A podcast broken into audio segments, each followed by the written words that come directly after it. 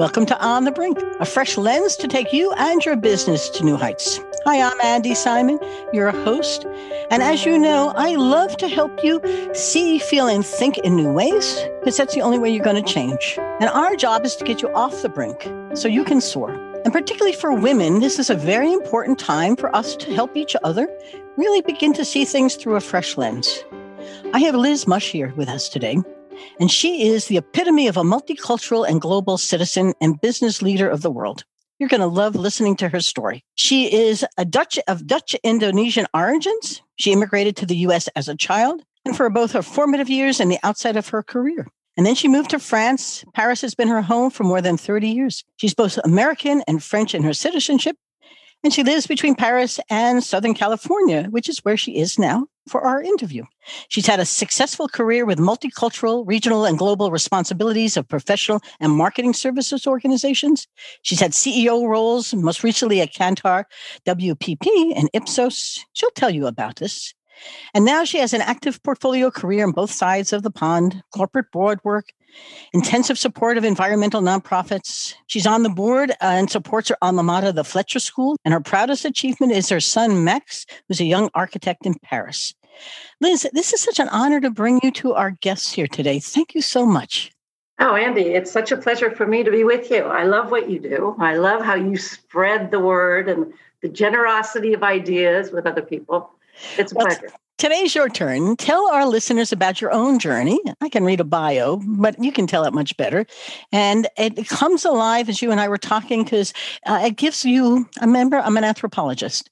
And the uh-huh. cross cultural foundation of what you bring gives you eyes that see things in fresh ways. Let's talk about Liz. Thank you, Andi. So it is true that I come from this sort of very mixed cultural background, but in order to make it even a little richer, um, you know, when you when you speak about anthropology, for instance, both of my parents were in Japanese POW camps during World War II. Terrible camps. My father was on the Burmese Railroad, which you know is the bridge on the River Kwai. Lots of torture, lots of deaths, and everything. And I think it's undeniable that these conflicts of peoples um, is part of me. I mean, I inherited it, whether whether I like it or not. Um, and I think it's given me lots of things. Obviously, I'm I'm intrigued by the differences between people, but I think it's given me resilience because my parents and those before them, they had to survive. You know, you you can't go through awful moments like this, seeing the very worst of people, and then not somehow find your way, your attitude, your way to continue to survive and, and do positive things. So I think that's that's definitely part of my journey. I think that's had a huge effect on me. Um, I think the sort of link to that is that the developing world in general has always had a big, big importance to me. I studied Africa when I was a student in college, for instance. Uh, one of the things that I do more than most things is be quite active with African women today. So um, again, and I think that comes from from my background, my family background. In terms of, I think my career, um, I would bet money that because I have this international background, I think I have been successful being an international businesswoman because I care about the differences culturally, because I want to know the traditions in one country versus another. And so, you know, in, in organizations where I had international responsibilities, I loved and I had a good time exploring and learning. And I think they gave it back to me, you know, whether it was my colleagues or my clients I think they appreciated the fact that I liked their differences and that I wanted to integrate their differences into the work, into figuring it all out. So, again, I think it's a direct link to whatever success I have had um, as a career. Well, you know, career evolved so, how did you begin to build the professional side of it? We'll come back to that personal side because I've been to Africa three times, and uh, we could talk a lot about the diversity of African women and the uh, resilience. Talk about ingenuity there. But you know, you you built a career that I think is worth sharing a little bit as well. Look, I I studied international politics and was then told that because of my sort of direct attitude, I was very unlikely to become a diplomat or not. anyway. And so See, I had to that's, that, uh, I'm sorry to laugh so hard, but I've been there. I, I'm glad you're enjoying it, but that was like my first pivot. So I, okay, so I'm not going to be Henrietta Kissinger. And I had to open myself up and talk to a lot of people and, and for good and bad reasons, but with a lot of luck, I ended up in advertising many moons ago in New York City. Um, and you know, at that time, MBAs were the thing, and I didn't have an MBA, and I and I very I believe attitude rules. And so my attitude was, and that's how I spoke to this company. I said, "Look, I've got a master's from a top co- organization. There are things that that that your staff doesn't understand about working internationally. Where I can help." Anyway, I pushed my way in. And I ended up working more than 20 years for this company. I mm-hmm. probably had 11 different careers within the company. They took me to France. They allowed my transfer to France. I ended up running the company in France, and then I had European responsibilities. So, you know, I mean, things happen also because you want them to happen. And you, and, and you never had an MBA, I guess. No, I never, I never took one business course in my life. I had an entire career in business. But I think that also means you know you pick it up and you listen and you learn. And and i do i very much believe that it's a question of attitude. I, I think oftentimes women tend to be very humble. Uh, we tend to be much more realistic about what we're capable of and not capable of. But the bad side of that is that we don't stand up and are not confident enough to take on things. You know men they don't care. They'll just say yes. They don't know how to do something. And i think we we are almost too too realistic you know too truthful um, well, that's an interesting perspective. Um, I, I, I, but it, but it's also inspirational for women listening uh, to know that it's time to rethink you as a woman and what you can do and how your mind enables it or resists it. Remember, we live our stories. And you're telling our story because it's very powerful about how you basically said, Of course I can. In fact, in my new book, Rethink, we have 10 women and myself, all of whom said, The heck with what they say. Women don't do that. Women aren't good leaders. Women aren't entrepreneurs. Right. Women aren't in aerospace. And they said, Of course we can. and you, you never stop to say, Of course I can. I just did it but it's really important. So now, as you look going forward, your career is taking you to an interesting point, and you're working with women across the globe in many different ways mm-hmm. through all kinds of, of vehicles. Share with us some of the things you're doing that others might find inspiration in as well. Okay. So, as a as a quick intro, I'm a big believer in women um, helping women as you are because our networks aren't strong enough. Um, we don't grow up that way. We have personal lives. We're mothers. We're we're, we're wives. There are lots of reasons for it, but I think therefore women have to help women, and I think the only way to do that is to be clear about it and almost official about it. So I'm involved in in four organizations that I love. C200, which is an organization of top CEOs and entrepreneurs who are dedicated to helping other women in business. Paradigm for Parity, an organization that's very focused on getting gender parity at every level in business. Women's Business Collaborative, which we have in common, which is where I was, I had the pleasure of meeting you, uh, where we have many initiatives really trying to push women and getting clarity about their roles, including at the board level. And then finally, one called She Can, which is about helping women, empowering women in developing markets and helping them to be successful in those markets. And so, I mean, it's there's I could do more. I I love I love working with young women and helping them understand how little little tiny changes in their attitude can help them open up doors and and and look at things in different ways because we all have obstacles. Look at the young people this year. The, the year has been so challenging, but there are other ways, other eyes for which to look at things so that you can be positive and optimistic and go forth. Now, a word from our sponsors Simon Associates Management Consultants. Simon Associates is us, and we love to help you see, feel, and think in new ways to help you and your business grow. We specialize in applying the tools and methods of anthropology, but we're also entrepreneurs and business builders, and we like to share our experience and expertise with you. So if you're stalled or stuck or starting up, give us a buzz and let's see if we can help you as well. You can learn all about us at simonassociates.net and read my book, learn about it at andisimon.com. There's a free chapter you can download and a toolkit you'll find very helpful. We're on Amazon and you can buy it as a book, an ebook, or even an audible that I recorded myself. We look forward to hearing from you at simonassociates.net. Info at simonassociates.net is right to us. Now back to our podcast. I think the biggest gap um, is having a role model because we're mimics. And yeah. if there's nobody who we can imitate, we have to make it up, which is you did it. I did it, but I had a mother who was a professional and a grandmother who ran the business. And I often thought my father was in, in, enabled to run the business because they allowed him to, but because I watched these two women who just, you know, took charge. Um, when my husband and I, we, we launched something at Washington University called the Simon Initiative for Entrepreneurship. We wanted to work with women entrepreneurs particularly. And he's an entrepreneur. I am as well. He's been very successful. What I found was that they didn't have anybody to imitate. There weren't any role models. And they were looking to each other, peer to peer stuff. They were making it up. And occasionally somebody would come back and talk about how they had seen something. And the one woman I loved, she had her mother who teamed up with her to do it. But the gap and my gap filler is that we need more folks like yourself who are role models for others. You know, you had mentioned you mentoring I mentor. I can't tell you the conversations are picking our brains, talking about with storytellers. And the whole thing is tell me a story. How did this happen? Because in the absence, they make the story up and and they're not quite sure what the elements of the story are. So for the listener, think through your own story but also think through who's your mentor and how we can help them begin to craft that life that they want to lead because they can. They just don't know that others have done it as well. And they don't want to be Sheryl Sandberg.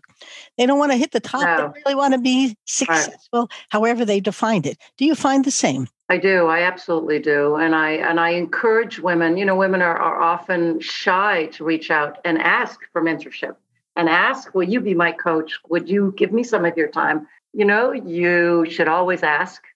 Always ask the people that you think you're interested in, whether they're male or female for that matter.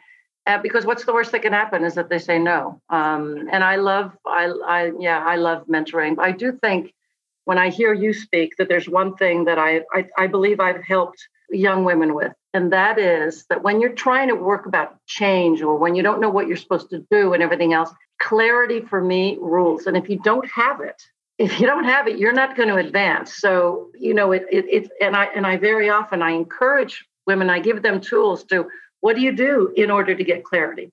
Because you can get it. And maybe it takes a few months, but it's better to work on it and be focused on it and, and, and get that clarity on what you want, what you are good at, what you are not very good at. Who wants what you are good at? You know, how are you going to advance? How are you going to get what you want? these things, if you're not clear, you're can you can spend years looking. And how many times do we hear from women and men, but that they're unhappy, that they don't like what they're doing. Oh my goodness. And that they really wanted to get into this company and that they're not happy in this company. It makes me crazy. And I really think that it's all about know who you are, know what makes you move, what what is important to you, and then marry that to the outside world. Find a company or an organization or an institution that needs you, just you specifically. And well, then it's yep. easier. Well, it is. And we also know from the neurosciences that the brain is looking for certainty, autonomy, you know, others to relate to in some way, fairness. And and when you're thinking about looking in that mirror, come back and ask yourself, you know, what am I, to your point, what am I really happy doing? What am I really want to do? And, and really then design that life story in a way that you can make it happen. Um, but the only one controlling it is you. So you have to collaborate with your mind. And if you're not happy now, tell it, well, if I did this, and I would be. I'm working with one woman, and she's just great. She's a CPA, an MBA, a partner in a big firm, and hates every day going to work. she raised three kids. They're all good. She hates single mom, hates going to work. And finally, her therapist quit, fired her. she said, You have to do something. I can't help you. You have to do something. And that's when she and I started walking, working through how do I do this? I said, What is this? You know, what will turn lemons into lemonade for you until you tell me a story about them? You know, you're denying that they're, they're right in front. And all of a sudden, she started to do it. And I became so excited to watch her celebrate. It's not hard. It's not hard. No, it's not. But you do need to say, That's what I'm going to do and do it, right? Right. Absolutely agree with you. Um, yeah, I think attitude is everything. And all the other thing I would say, building on what you said, is if if we're constantly learning, if we're always open to new things, if we're constantly saying, I don't understand that, I'd better figure out what that means.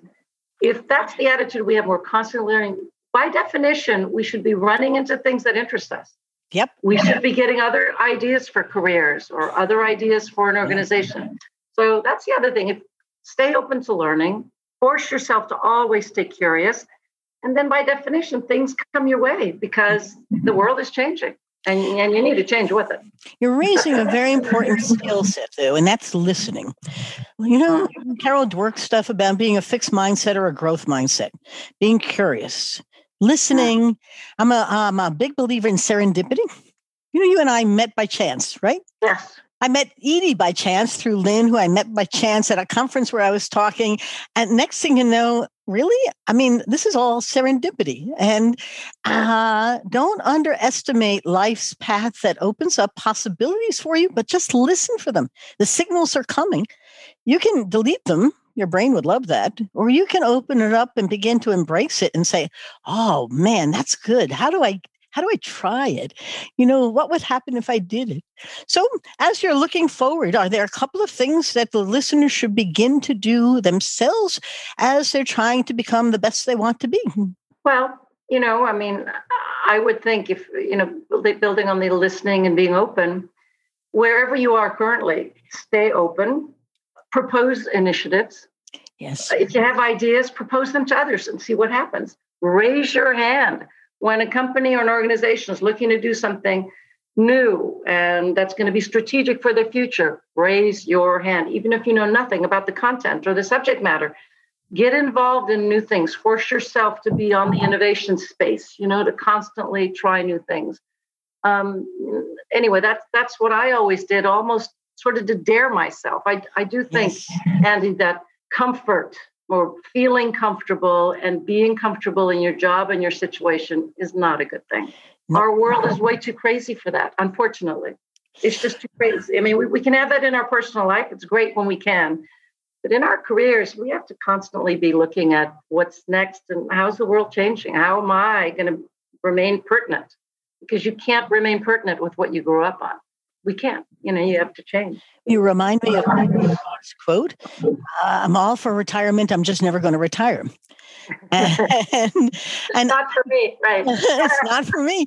Um, and I remember Margaret Mead in the Museum of Natural History with her staff uh, in the elevator saying, "This lady is just she's just remarkable." But she went exploring. Um, when I did my archetype and became an anthropologist, I was an explorer. Uh, I think we are explorers, but we also are not uh, anxious for comfort or certainty without the ability to be able to do something with it and to see what the possibilities are. And quite frankly, what's the worst that can happen? It doesn't work out. So you train, make a pivot. You said you pivoted. You're going to be in international politics. What happened? Not much. and, and I was the first, but I've pivoted several times since then because I had to. And it's not the end of the world. Yep. Yeah, and you can. You know? So, as we wrap up, Liz, if people want to know more about you, where can they find it out? Oh, well, I'm on LinkedIn. Um, I don't have a website. Um, you know, it's always the same. You, you, you do the marketing, you don't do the marketing for yourself. I'm very good at marketing other brands, but not myself. But uh, find me on LinkedIn and hook up to me, and I'd, I'd be delighted to connect and have a conversation. That's great. Thank you well, for this opportunity, Andi. Well, I, am enjoying every minute of it, but I will make sure that all of her, all Liz's information is on the blog that goes with the podcast. But I also want to circle back just a moment for the listeners. Think about the times that we're in. It's a time for women to help women become the best that we can be. And as you're listening to Liz and to myself, and the others who we bring onto the show, they're all giving you insights that you don't have to be stuck or stalled. Um, you can begin to uh, reignite your own pleasures, but you have to take stock of who you are and be honest with yourself, be authentic. Whatever that word means, uh, pivots are okay. Um, make it up as you go. It's all right too. I often think that we're living theater and you can play lots of roles. Vanessa Redgraves has. Um, why can't you? You know, it's a new script, right? I mean, they all invent themselves. They get on stage and improvise. Life is like that.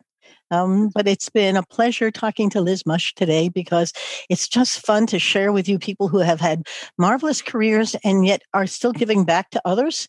And I don't think you're going to retire, nor am I, right? No, it's too much fun. no, it's too much to do.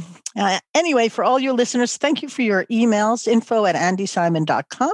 Now, don't forget to buy my new book, Rethink Smashing the Myths of Women in Business. Um, it's about 10 women and myself who all said, Of course we can. Not a single one of them ever thought they couldn't. And they didn't even know that it was sort of strange that they were so successful as leaders or entrepreneurs or geoscientists. And they're role models for you to help you see, feel, and think in new ways so you can soar. And that's what I'm here for as well. Please stay safe, stay healthy, enjoy, keep sending me your notes. And I can't tell you how much I appreciate you. Bye bye now.